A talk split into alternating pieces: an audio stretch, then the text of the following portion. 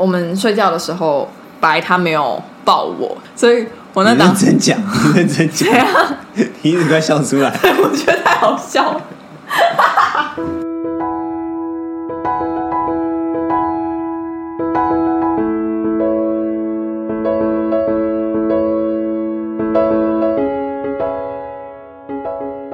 天亮之前，半梦半醒之际，在脱离日常对话的时空里，聊聊爱、关系与自己。我是白，我是莎拉，欢迎来到 Before Sunrise。哎，听说白你最近看了一本书，叫做《伤心咖啡店之歌对我最近看了一本书，然后我觉得蛮喜欢的，是朱少林写的《伤心咖啡店之歌》这本书，它其实蛮特别，它是在我出生的前一年就已经写好了，也就是二十六年前。然后他在描述二十六年前的二十到三十岁的这些年轻人们在台北的生活。很特别的事情是，你从现在角度来看，呃，你其实很难发现那个时代感，因为二十五年前的人在烦恼事情，跟现在人在烦恼事情是极为惊人的相似的。比如说，为什么要做这份工作？然后我除了在台北一直背房贷买不起房之外，然后我有没有自己的生活，或是我小时候想要追寻的理想现在在哪里？然后主角马蒂最后也用他自己的方式，不断的去探求他想要的那个自由，跟他想要那个生命意义到底是什么。然后我觉得那是一个不断超越的过程啊，他那个超越过程就是他整个开场设定就是在一个悲催，然后有点人生乳蛇的概念，在这个情况之下，他怎么样一步一步的解开自己的结。也不是说他就突然活得很成功，而是他一步一步超越他自己原本的烦恼，到一个他自己真正喜欢自己的样子。》。大家你想说，所以 E B 四是要聊《伤心咖啡店之歌》吗？啊、没有，一样是 small talk，没有关系。刚好有一度觉得这是 Big Talk 吧，整个超展开耶。啊，很好看呐、真的很好看。好看的点是在于它传递的这个价值，我觉得很有意思。那不好看的点是在于它有时候遣词用字有一点降气，会让 会让你觉得说，怎么会有人在现实生活中这样讲话？降气是什么意思啊？降气哦，就是它里面就喜欢唠一些哲学的东西，比如说呃，有两个人在吵架，它里面有一段台词说：“你想要跟我谈极限，你先去读完黑格尔再说啦。”就是有人真的在吵架的时候会这样这样吵嘛？就是他可能想要带到一些哲学的东西这样子，但是我感觉在现实生活中，除了极度痴狂的哲学爱好者，不太会有人在跟人家吵架的时候还提到哲学家的名字啊。你会不会再过一阵子就开始会提到？试试看。我跟你说，汤匙这样说，那你好像可以介绍一下汤匙哎，然后汤匙就是最近想占据你的脑袋。汤匙是我的新的 role model，那是一个中国 B 站的 UP 主。B 站是什么意思？B 站就是哔哩哔哩，哔哩哔哩就一个 app 啦。哦，对，像中国的 YouTube 里面大部分是在讲动画跟游戏的东西，然后还有哲学的 UP 主这样子，然后还有把他的影片全部都放在 YouTube 上面，就是在讲一些哲学跟人生本质的东西。然后我觉得他的结构的方式很好，然后很有条理，跟很开阔，没有什么事情是绝对的，觉得是让你知道不同种价值观的人会怎么样思考，而且是深刻的思考。是那种我只要看了一集，那一天就会睡得很好。欢迎大家去 YouTube 搜寻“汤匙看本质”，可以有助于大家认识白的脑袋。哎，我觉得很想分享一下一件事，我们刚才吃的那个 多利多吃沾洛梨酱，好爽哦！还蛮爽的，而且洛梨酱要冰，对对，因为因为最近就是洛梨的季节，所以现在在菜市场里面洛梨就卖的蛮便宜的。前阵子就是买了两颗回来，然后发现两颗实在很难消灭，所以就做了六梨洛梨牛奶，又做了洛梨沙沙酱，然后还有多的就变成洛梨酱。但单吃洛梨酱好像其实有点无聊，所以今天就去买了一包多利多汁。而且要黄金 cheese 口味。如果是超浓 cheese 的话，可能会太重，或者是不平衡，味道不平衡。黄金 cheese 觉得刚好，你只是附注了我今天说过的话而已。没错。好、哦，那我们进到这一集的主题。我们这一集 EP 四叫做“吵架时丢出情绪一定会爆炸吗？”就是一样可以先聊聊看为什么我们想要聊这个主题。白这边有一些想法，可以先跟大家做分享。我觉得我们要聊为什么我们想要聊这一集之前，我们要先聊为什么前三集是前三集。然后其实这是经过一个精密的铺排的。这个精密的铺排就是我们前三集想要打开大家对于关系的多元想象，所以我们从三个维度分别去打开。分别是深度、时间跟人数这三个维度。然后第一个维度深度对应到的就是 EP one 有答以上，内容未满，到底是什么关系？我们没有必要拘泥在一定要进入到男女朋友这个状态，也可以互相跟彼此维持在一个稳定的相处。你可以跟这个人是一个长期的 dating 对象，也没有关系。所以是从深度上打开大家想象。第二个维度就是时间，然后它对应到的就是 EP 二，害怕做承诺就是渣男吗？因为我们在这一集里面想要谈，这就是要怎么样能够让。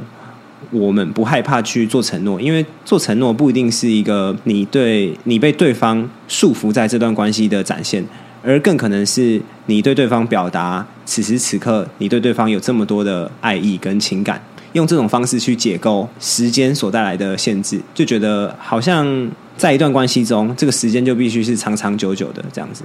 然后，如果你做了承诺，好像你就被限制在这个长长久久的关系当中。但其实不一定，承诺可以只是作为一种表达。第三个维度，也就是人数，人数对应到的就是 EP 三，在关系中喜欢上别人怎么办这一集。这一集我们提到了各种呃喜欢上别人之后的可能的解决方案，其中一种是开放式关系，让这个关系。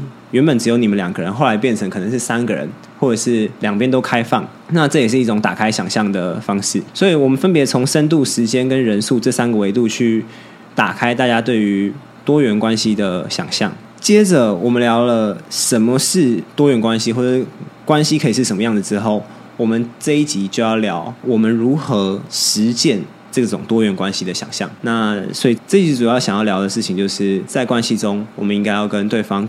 如何沟通？我觉得这个沟通是在双方关系可能比较紧张，或者是情绪比较紧绷的时候，尤其是像是吵架这种时候，应该要怎么样进行沟通？嗯，我觉得这边可以补充一下，因为前三集我们在聊关系的多元想象嘛，那我们也希望说，就是打开大家的想象之后，可以提供一些方法或经验，让这些想象能够落地，或是更具有可行性。那就想要从我跟白可能日常的一些生活经验里面提炼来跟大家做分享。某种程度，我们现在应该也算是在实践我们对于关系的多元想象，所以有一些经验或是情境是觉得可以跟大家来做分享。那其实还有，我觉得想要聊这个题目的原因也包含说，嗯，就前阵子刚好有朋友提问到说，哎，我听你们的 podcast，我觉得 Sarah 你跟白的思考方式落差非常非常。那你们是如何和平共处的？对，如何见到我们的思考方式非常大呢？就从我们的互动或是对话的对应里面可以看得出来，然后也包含其实我们的 MBTI 分别是 INFP 跟 INTP，也就是我们一个是非常感受跟情绪导向在认知事物或是回应事物，白是更思考或是逻辑推演的方式，所以觉得哎，其实这个冲突应该是大家多少。会遇到的，可能你的另外一半跟你的思考方式非常不一样，那也可以从我们的经验里面来去做借鉴。那刚刚白其实有提到说，就是情境只有百百种嘛。那我们想要在这一集先聚焦的是比较紧张的时刻，就是关于吵架这件事情。吵架时丢出情绪一定会爆炸吗？命名者要不要分享一下 对于这个题目的一些想法？感觉起来会爆炸，感觉起来丢出来就会爆炸吧。但我们一贯的作风就是在看似很 cliche 的题目里面找出反常识的洞见嘛。没错，没错。白提了这个题目之后，我说，要么就是很有当台湾媒体的潜力，要么就是对于这件事情经验丰富。就我们今天想要跟大家分享的是某一次，可能就是近期吧，我们吵架的经验。对，你看你的笑声是什么意思？有一种说不上来的 creepy。它发生在某一天平日的睡觉之前，我们两个就是准备要睡觉，然后各自在床上，我们就想说可以重新演绎一下当时的对话，让大家感受一下这个吵架的张力。为什么你今天睡觉前没有抱我？哦，因为我心情没有很好。嗯，那你可以跟我分享你心情不好的原因吗？现在没有很想说，哎。嗯，那你可以抱我一下吗？我现在不想抱你，我可以抱你，但是我就算抱你，你也不会开心，因为我没有真的想要抱你。那我们以后可以如何避免这个情况啊？所以你现在是要认真跟我讨论要怎么解决这个问题吗？我感觉我现在蛮蛮焦虑的，然后我没有想要真的讨论这个问题，我只是想要尝试想各种办法让我自己可以好过一点。什么意思？故事结束啊？故事就结束了，没错哦。然后最后白酒抱我一下，这样，嗯，这故事就圆满落幕了。我不知道大家听到现在觉得心情如何、欸？嗯，刚刚其实蛮入戏的。我觉得蛮入戏的。我们已经有那个超乎现在写的台词的内容在发生。那一次的可能不到大的吵架，可是就是想要从这个小小的经验来跟大家分享这个过程里面的变化。然后想说可以先请白来讲一下，就是在这个吵架的心境的转变是什么？因为我觉得这个故事的转捩点应该是在于说，我最后丢出了我感觉我现在蛮焦虑的，然后我只是在尝试想办法让自己好过一点。那在这句话出现之前，你的心情是什么？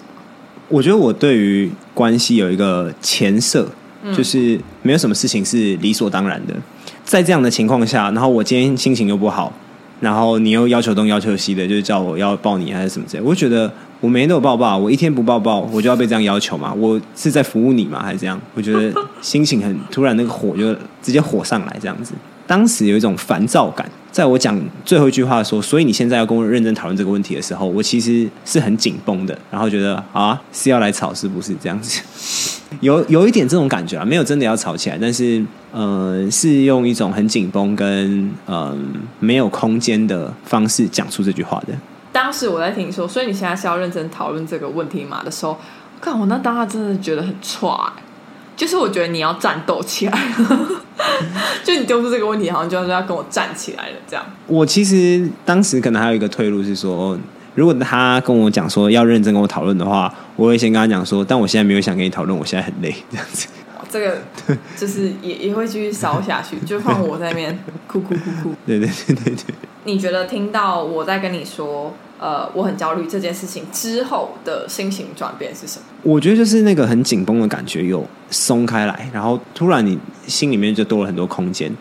因为我前面一直觉得我是被要求要做这件事情的，我没有欠你什么，但是我为什么要被你要求呢？当我一直处在这个我自己已经没有办法处理好自己的状况，然后呢，我又被别人央求去做这个做那个的的情况下的时候，我觉得那个心里面空间是很小的。但是当你讲出来说这个要求背后的需求是，其实你觉得很焦虑，你希望可以借由问我一些问题，或是希望我抱你呃缓解这个焦虑的时候，我会觉得说，哦。我知道了，就是我现在虽然蛮紧绷的，但我还有一些能力来让这个焦虑、你这么大的不安的情绪可以获得缓解。这样，哎，那我好奇耶，因为你刚才说哦，让你知道你需要抱我这件事情，可是我前面其实就有讲过说，那你可以抱我一下吗？可是你没有给予正面的回应，你是说我不想抱你，就算抱你，你也不会开心。就前后两者的差异是什么？我觉得一个是我平白无故的被要求说为什么今天没有抱抱，然后我谁知道你每天都要跟我讨抱抱的话，我会觉得说你今天又没有怎样，为什么要跟我讨抱抱？我现在都没办法好好照顾我自己了，你为什么你感觉也没事啊？为什么要我照顾你？然后那个比较像是我知道你其实有事，然后我知道嗯你的状况也没有很好，然后这个时候我就觉得说，从关注我自己的状态没有很好，到更关注你的状态也没有很好。这个关注的焦点转移，会让我觉得说，我不用太苛求什么。苛求是什么？就有点像是我把我自己放在第一位，跟大家讲说，我现在心里没有很好，所以不要来吵我。这个所以不要来吵我，就是一种苛求。所以等于是说，在我的表达之后，让你理解到我的状态也不好。呃，我其实真实的情感需求是感觉到很焦虑，让你能在听到这个需求之后，把原本都放在你身上的焦点或关注部分。拨给我，我觉得是，我觉得也没有全部，我觉得就是部分，然后认为我自己可以在这个情况下多照顾一些这种情绪，除了照顾我自己的情绪之外，也可以照顾这个人的这些情绪。你呢？你在说出那一句关键的话，就是你感觉到你现在蛮焦虑的，只是想。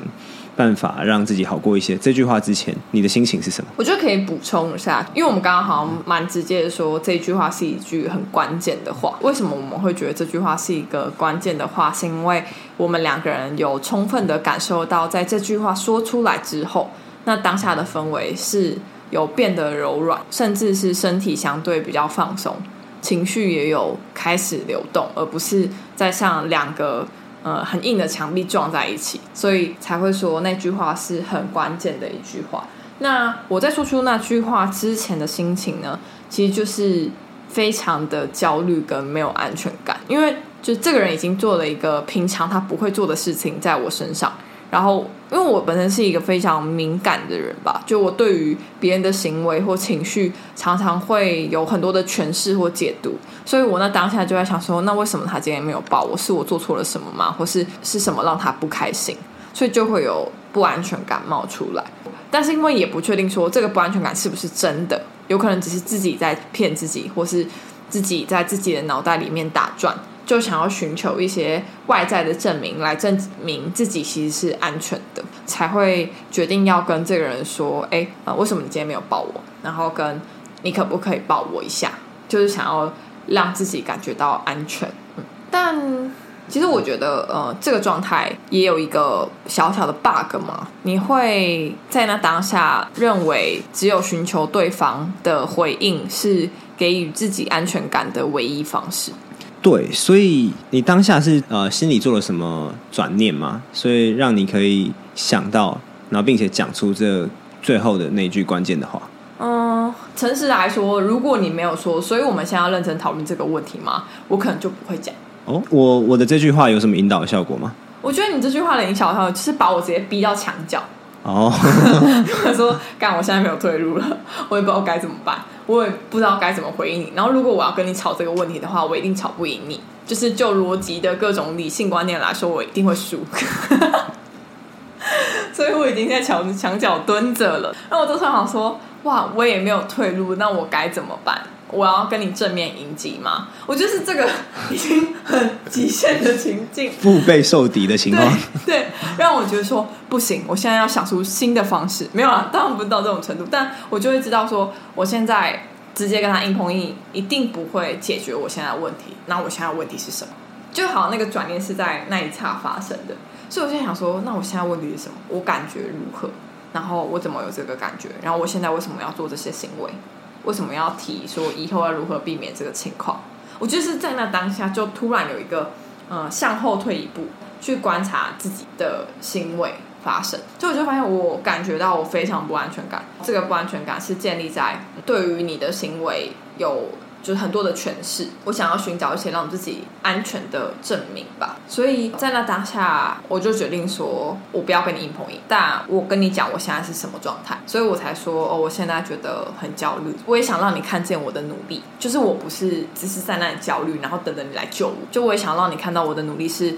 我现在问的这个问题，不是真的要跟你解决这个问题，而是我想要让你看见我有在为我自己的状态努力。然后我觉得这个是，如果我没有说，你很难感受到的，因为本来就不能期待你理所当然会知道这件事情，所以才说哦，我现在觉得很焦虑，我只是想要尝试做一些事情，让我自己好过一点。所以我觉得总结来说，就是是什么让自己会在当下没有直接跟你硬碰硬，而是转念去让你知道我的需求跟我的情绪是在于，我发现我已经没有退路了，所以我决定自己退一步观察自己，就才发现说哦，原来我可能一直想要从你身上得到什么，然后跟我才发现，呃，如果我跟你这样硬碰硬下去，我一定会没有办法解决到我自己的问题。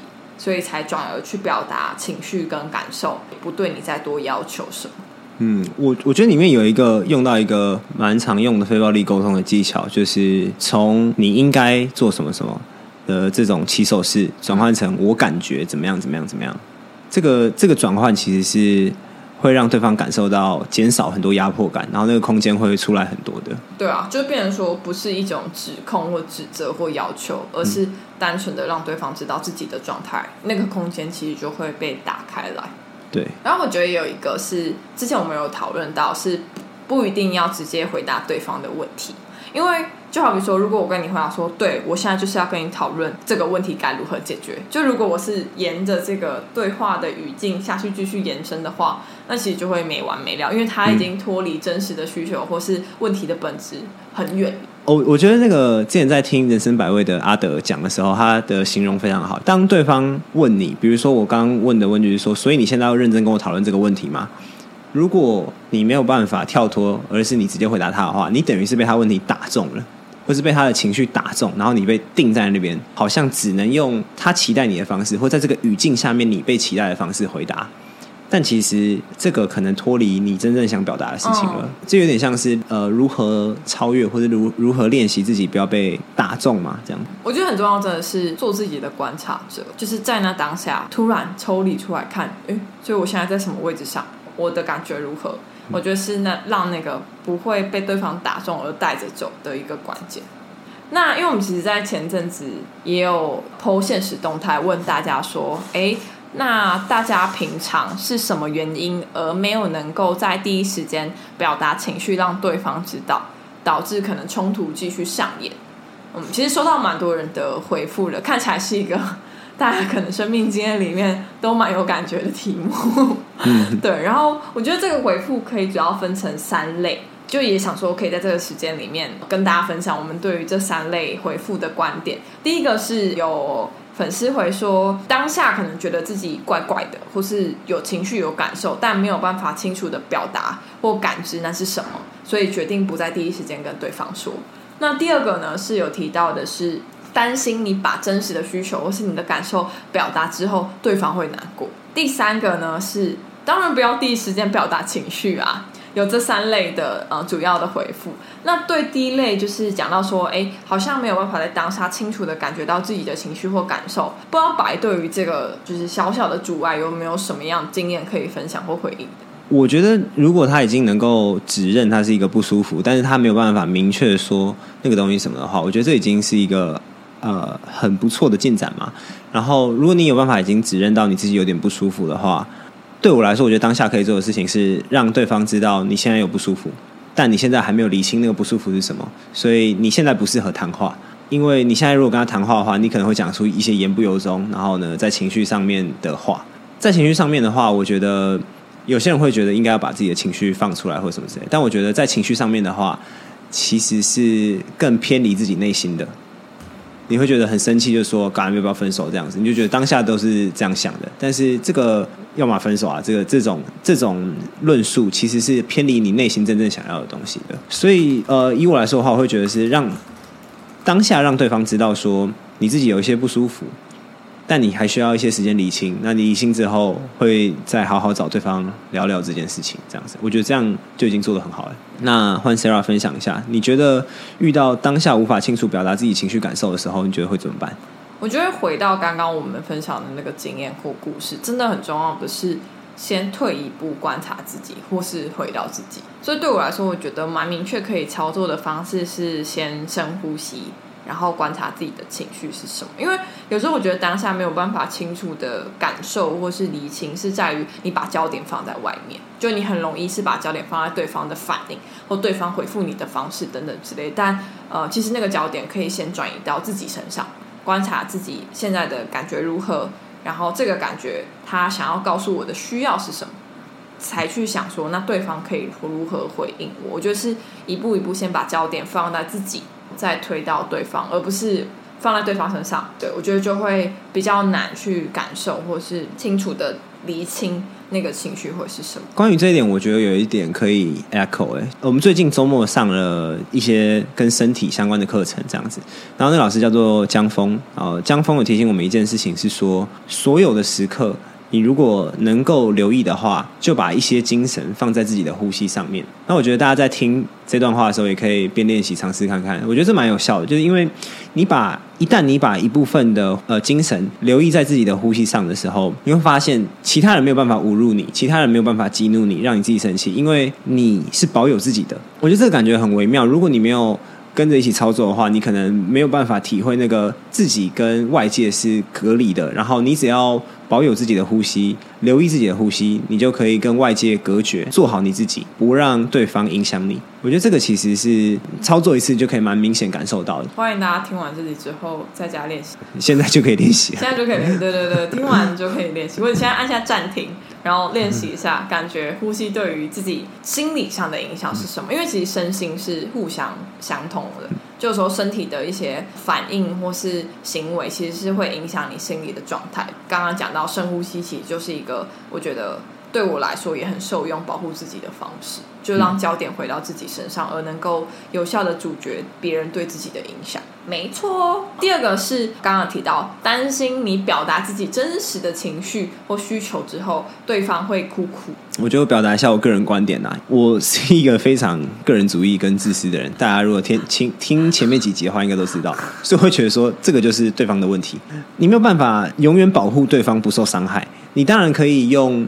比较温柔，或是比较不刺伤对方、不带评判的方式表达你自己的感受，但是这不代表说你能够确保对方就不会受伤了。如果此时此刻对方还是受伤了的话，那也早就不是你的责任了。我觉得要能够放下这件事情，所以你用比较好的方式，用不带评判的方式表达你自己的感受，我觉得这就你已经把你自己的责任做到最好了。然后我觉得可以补充另外的观点，就是如果你们两个关系当中，你会害怕跟对方讲这种你比较内心的情绪或底层的情绪的事情的话，这也不是一个长期稳健的关系。但如果你们是在一个短期的 dating 的状态，那当然是无妨。你如果没有要进入到更长久的、更亲密的进一步的关系的话，你是不需要揭露这些事情的。但如果你希望你们的关系可以稳定经营的话，我觉得关于内心的情绪的揭露。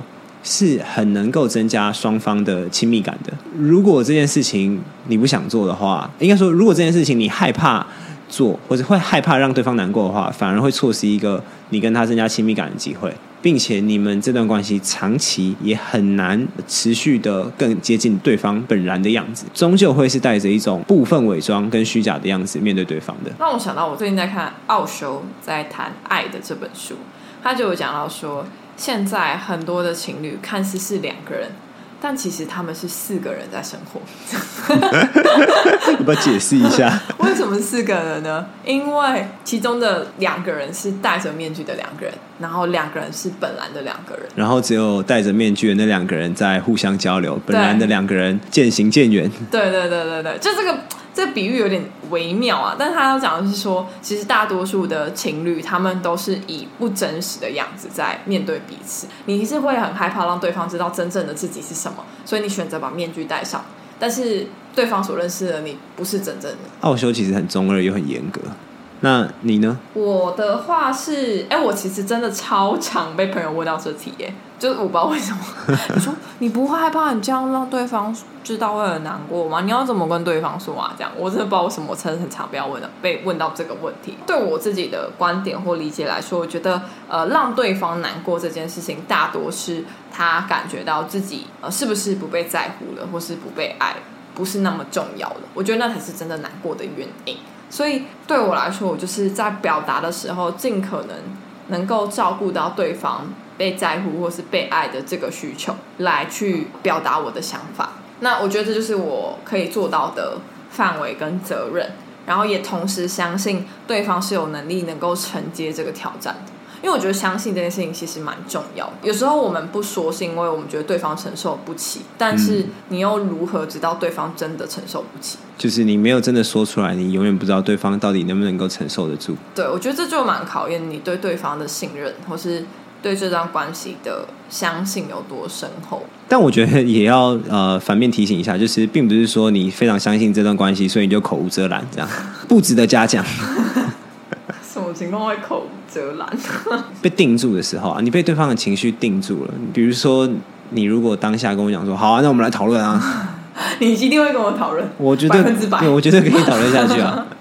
对对对，所以 好哦。那对于第三个呢，就是当然不要第一时间回表达情绪啊的回应。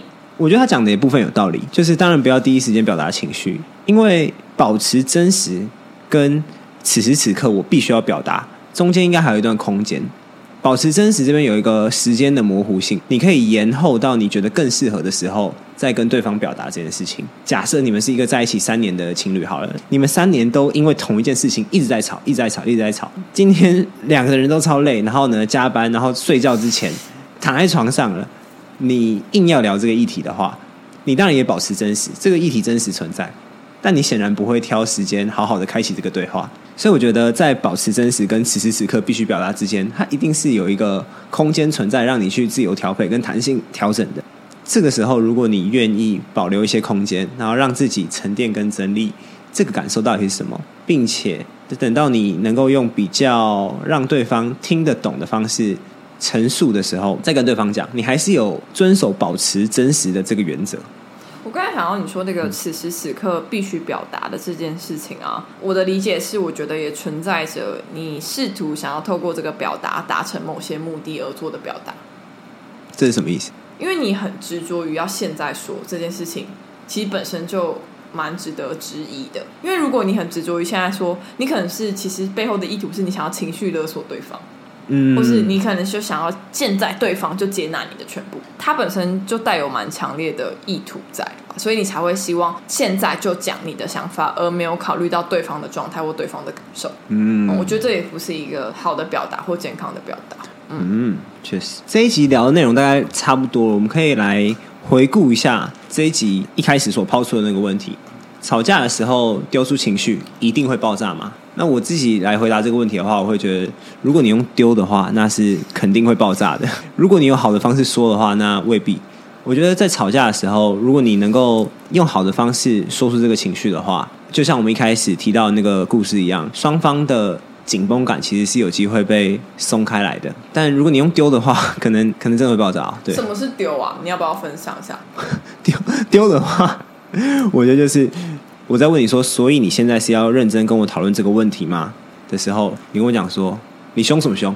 对，这个真的会爆炸，走向毁灭。对啊，哎，那我刚才听到的时候，我觉得超 shock，因为我好像不会这样说话，所以我就被吓到了。这这个对话真的要走向毁灭，这样子，对对对，真的要爆炸了。对，所以不管说你是用丢或是用说的，我觉得重点是你在那个当下有没有办法抽离一层，然后呢来看说自己真正需要的东西是什么，而不是在回答对方的问题，或者是在想要对方回答你的问题中继续纠缠彼此这样。那这一集跟我们节目的两大核心，一个是打破规则，一个是阴性的关联性是什么？你要不要说明一下？我自己更宏观的来看嘛，我觉得是一种以柔化刚的表现。因为我觉得很常在吵架里面的时候，会是想要争一个谁输谁赢，或是谁对谁错的情景。啊，你可能可以暂时获得一些满足感，可是那跟你真实的需求是不是真的？贴近的，我觉得这就是会需要在对跟错，或是赢跟输之中，去看到一个更深层的自己跟对方是什么样子，跟一般人想象中的吵架蛮不一样的一个路径吧，是一个可以分享给大家的观点。那白觉得，我刚刚想到的是，我最近看汤子的影片，就是在讲那个能指跟所指这件事情。如果不讲这些专有名词的话，比较像是我们讲的话，它是一种符号。我们的语言或者是文字，它呃任何一种文本，它都是一个符号。这个符号它有一个所指的对象，这样子。那符号跟对象之间呢，它存在一个鸿沟，就是我们想要理解对方的。呃，情绪是什么？然后他可能说是生气，而我听到“生气”这两个字的时候是一个符号，但它实际上真实的情绪是一个对象。这个对象跟符号中间呢，一定存在一个 gap，是你没有办法完全理解对方的。所以，当我们用符号跟符号，也就是用语言跟语言在跟对方沟通跟吵架的时候啊，永远没有一件事情是真理跟最接近那个事实对象的东西，因为符号跟对象中间就存在一个鸿沟了。那你用一个不精准的东西跟对方在一个不精准的东西吵架，然后想要企图理解对方真实的意图，跟跟对方达成一个谁对谁错的的定论的时候，其实是没有意义的，因为你们都用不精准的话，然后来讨论一个没有人知道是什么的对象。既然符号跟对象都已经没有办法直接连接的话，在这种你语言表达总是不精准的情况下，争谁对谁错没有意义。所以只要能够达成共识就好了。对我那天得到的呃心，觉得心里很开阔的感觉是这样子。听起来是语言的有限性本身要分出输赢，其实不是一个太有意义的行为，而是有没有达成共识。对啊，我们两个有没有互相理解彼此？我们透过语言这个假的文本，这个不精准的东西，我们有没有互相理解对方心里面在在在想什么？嗯嗯，有的话就够了。所以真的不用争什么谁输谁赢，因为没有事实，没有本质，就算有，我们也没办法触及到。好，那我们 EP 四吵架时丢出情绪一定会爆炸吗？